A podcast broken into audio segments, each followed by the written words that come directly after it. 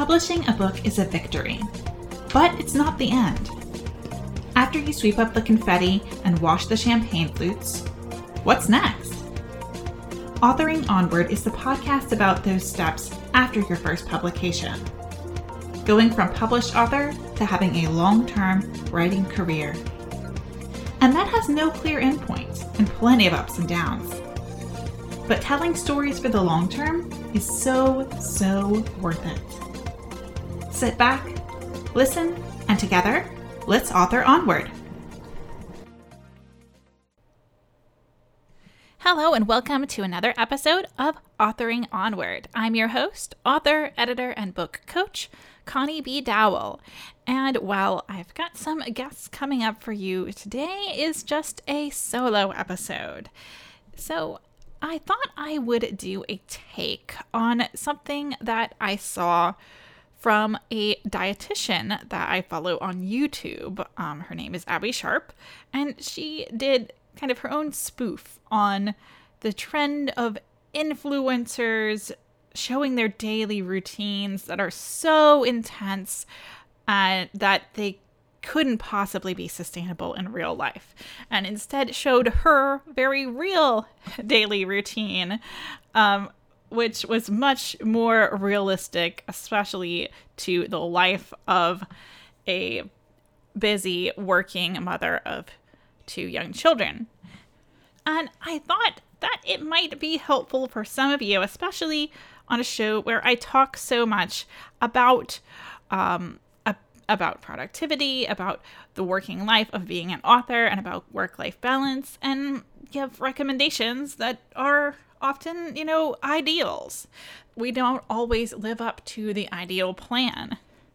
So I thought it might be helpful to talk to some of y'all about the messy real life of being an author and editor.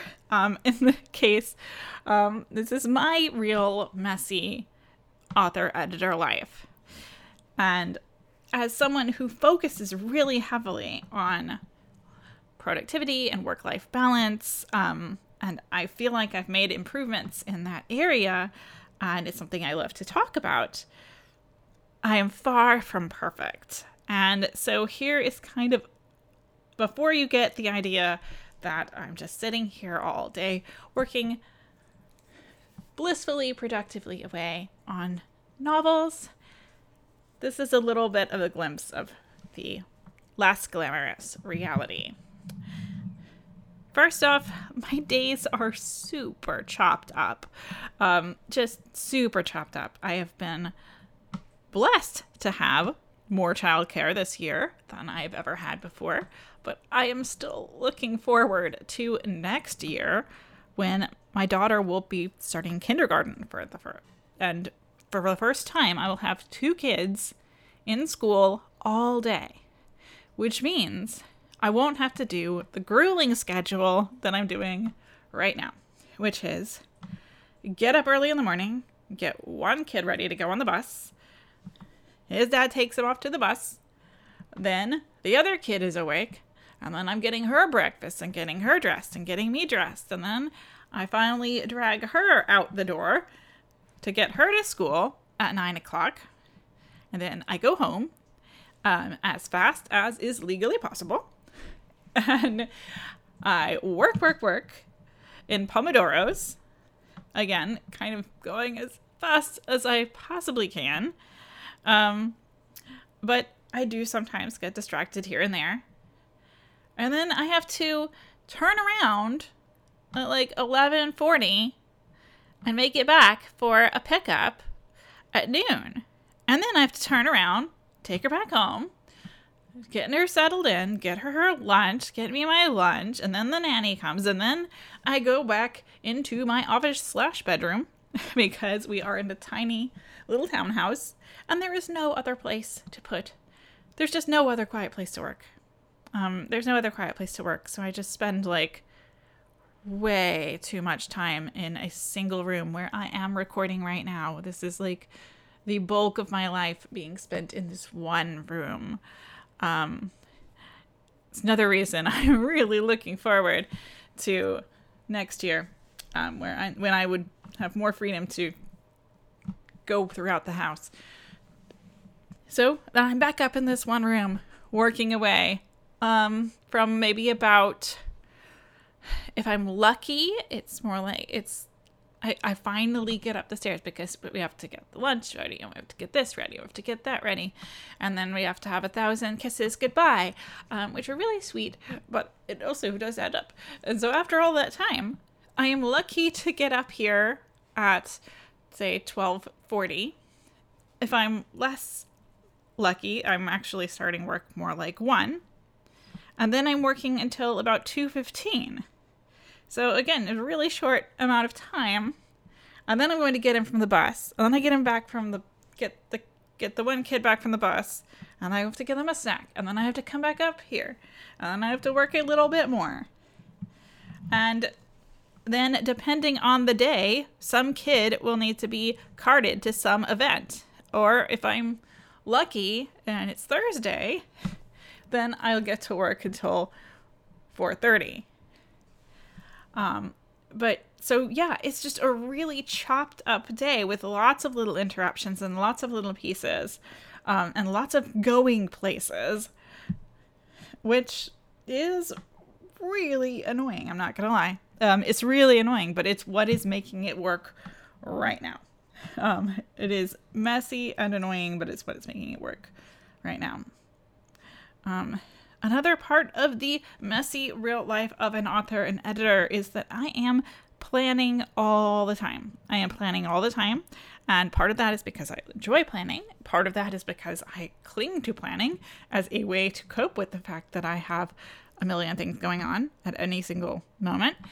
Um, and, but, and so I'm planning all the time. And yet I'm still kind of struggling to keep up. I'm still find myself overcommitting and having to reorganize things or saying, despite my supposed intention for 2022 that my word of 2022 is going to be sustainable, uh, I'm at this point in my business where there's going to be times where I say yes to more things than I feel comfortable with um, in the hopes that that's going to lead to more opportunities down the road and growth down the road that can lead me to a more sustainable business. So I'm I'm doing I'm sometimes and this this week is one of those times living a very unsustainable life. I have got way too much on my plate in the next couple of weeks, but I'm doing so I at least intentionally and with a limited time frame after that 2 weeks of going really hard, I am going to dial back to a more reasonable workload. Another part of the messy real life of an author and editor is that while you like to imagine your your time spent either writing or reading and reading and reading wonderful books at complete leisure that you would never, ever, ever get sick of seeing pages in front of your face. When your job is reading, reading, reading, surprisingly, you still want stories, but I find myself wanting them in a different format. And that's where audiobooks kind of come to the rescue. And so, because I'm reading so much for work, my leisure reading becomes leisure listening. And and occasionally so if the, if this is huge as well uh, it does help because occasionally i used to find myself feeling guilty that i should be doing more pleasure reading. Uh, don't i love stories? What's going on? Can i why am i not you know getting these huge you know goodreads lists of things that other people are doing? Like that people are doing these reading challenges and checking off just tons and tons and tons of books. Um, but I'm not. And then I realized that I actually am reading probably way, way more than them. I'm just doing it in the context of my work. And so my pleasure reading is, you know, slower pace, it's relaxed, it's chill. Um, so if you are reading less or if you are consuming via audiobooks for pleasure, that's okay. Um, your, your work is words, and sometimes we all do need a different way of input or a different pace. Another part of the messy real life of an author and editor is that my house is always a wreck. Um, as you might imagine from the schedule I described at the beginning of this episode, um, I'm really just kind of constantly on the go or trying to find places to, to make um, the work happen. So I, I'm just constantly on the go by the end of the day, I'm like, I'm done. I'm just done. I'm exhausted. And that means that, that sometimes dirty clothes don't get picked up off the floor. Um, the dishes kind of set in the sink until I realize I'm out of cups.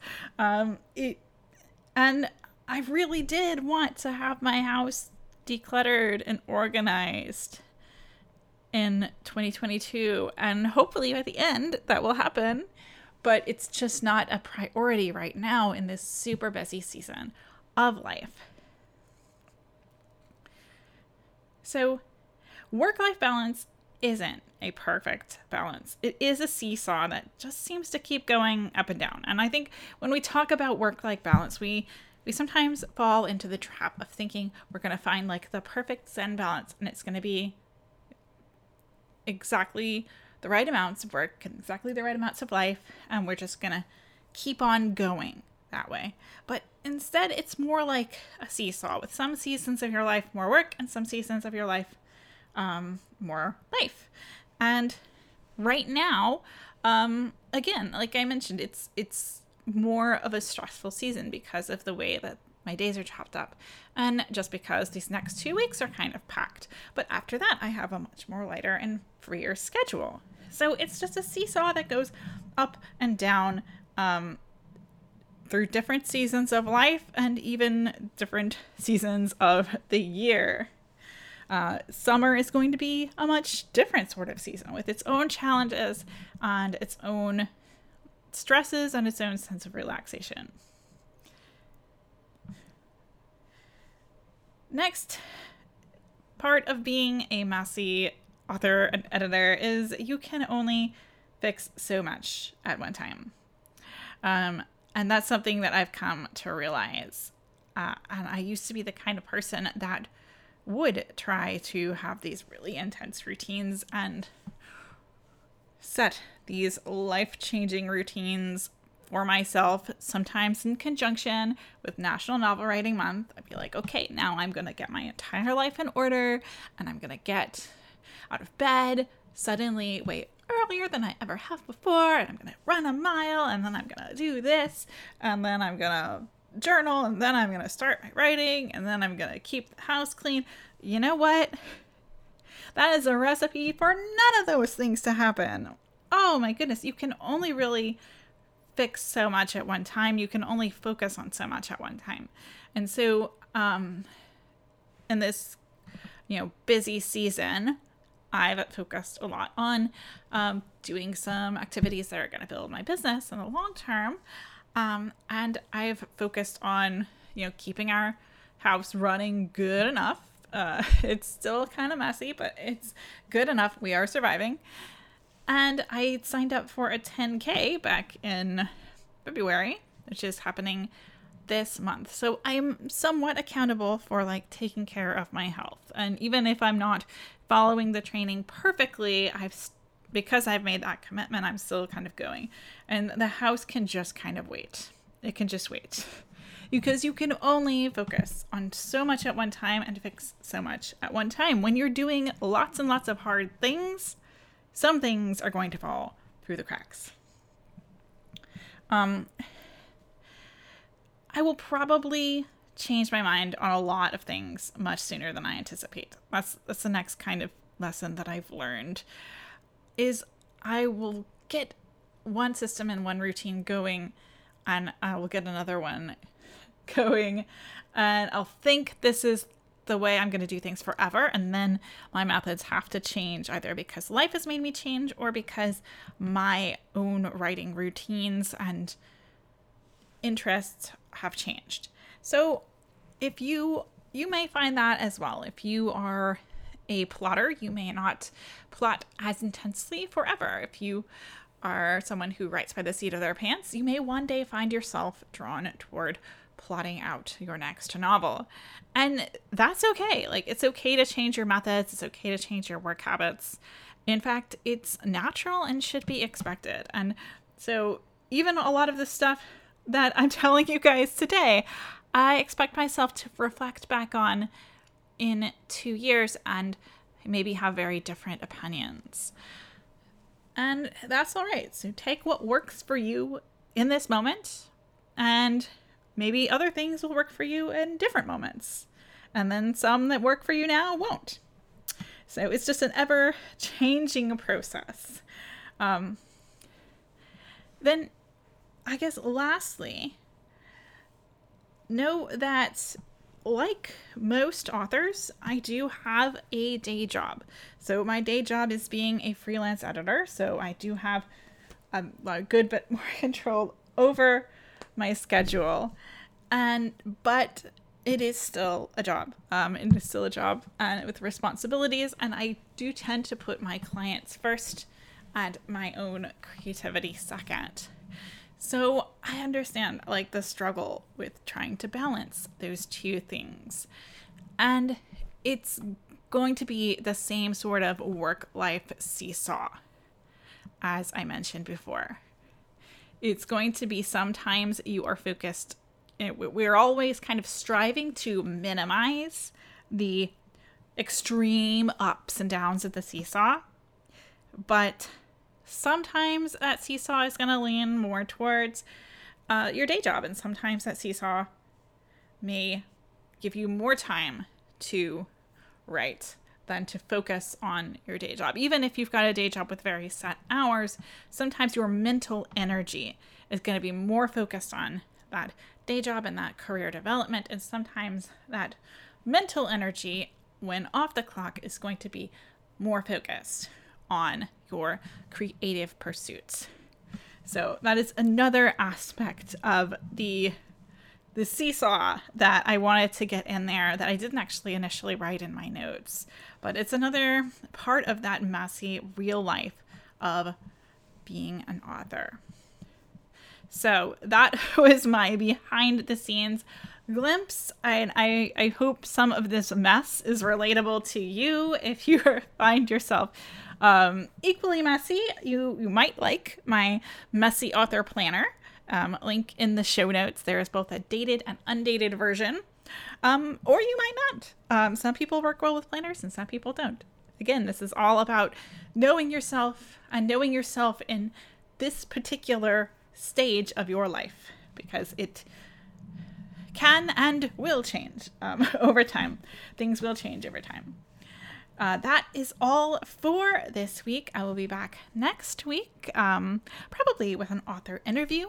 And if you would like to get on the editing schedule for the much freer later part of April and into May and June, then head on over to bookechoes.com slash services and let me know through the contact form what you're working on, what your timeline is, and what kind of editing you are looking for. Until next week, happy writing!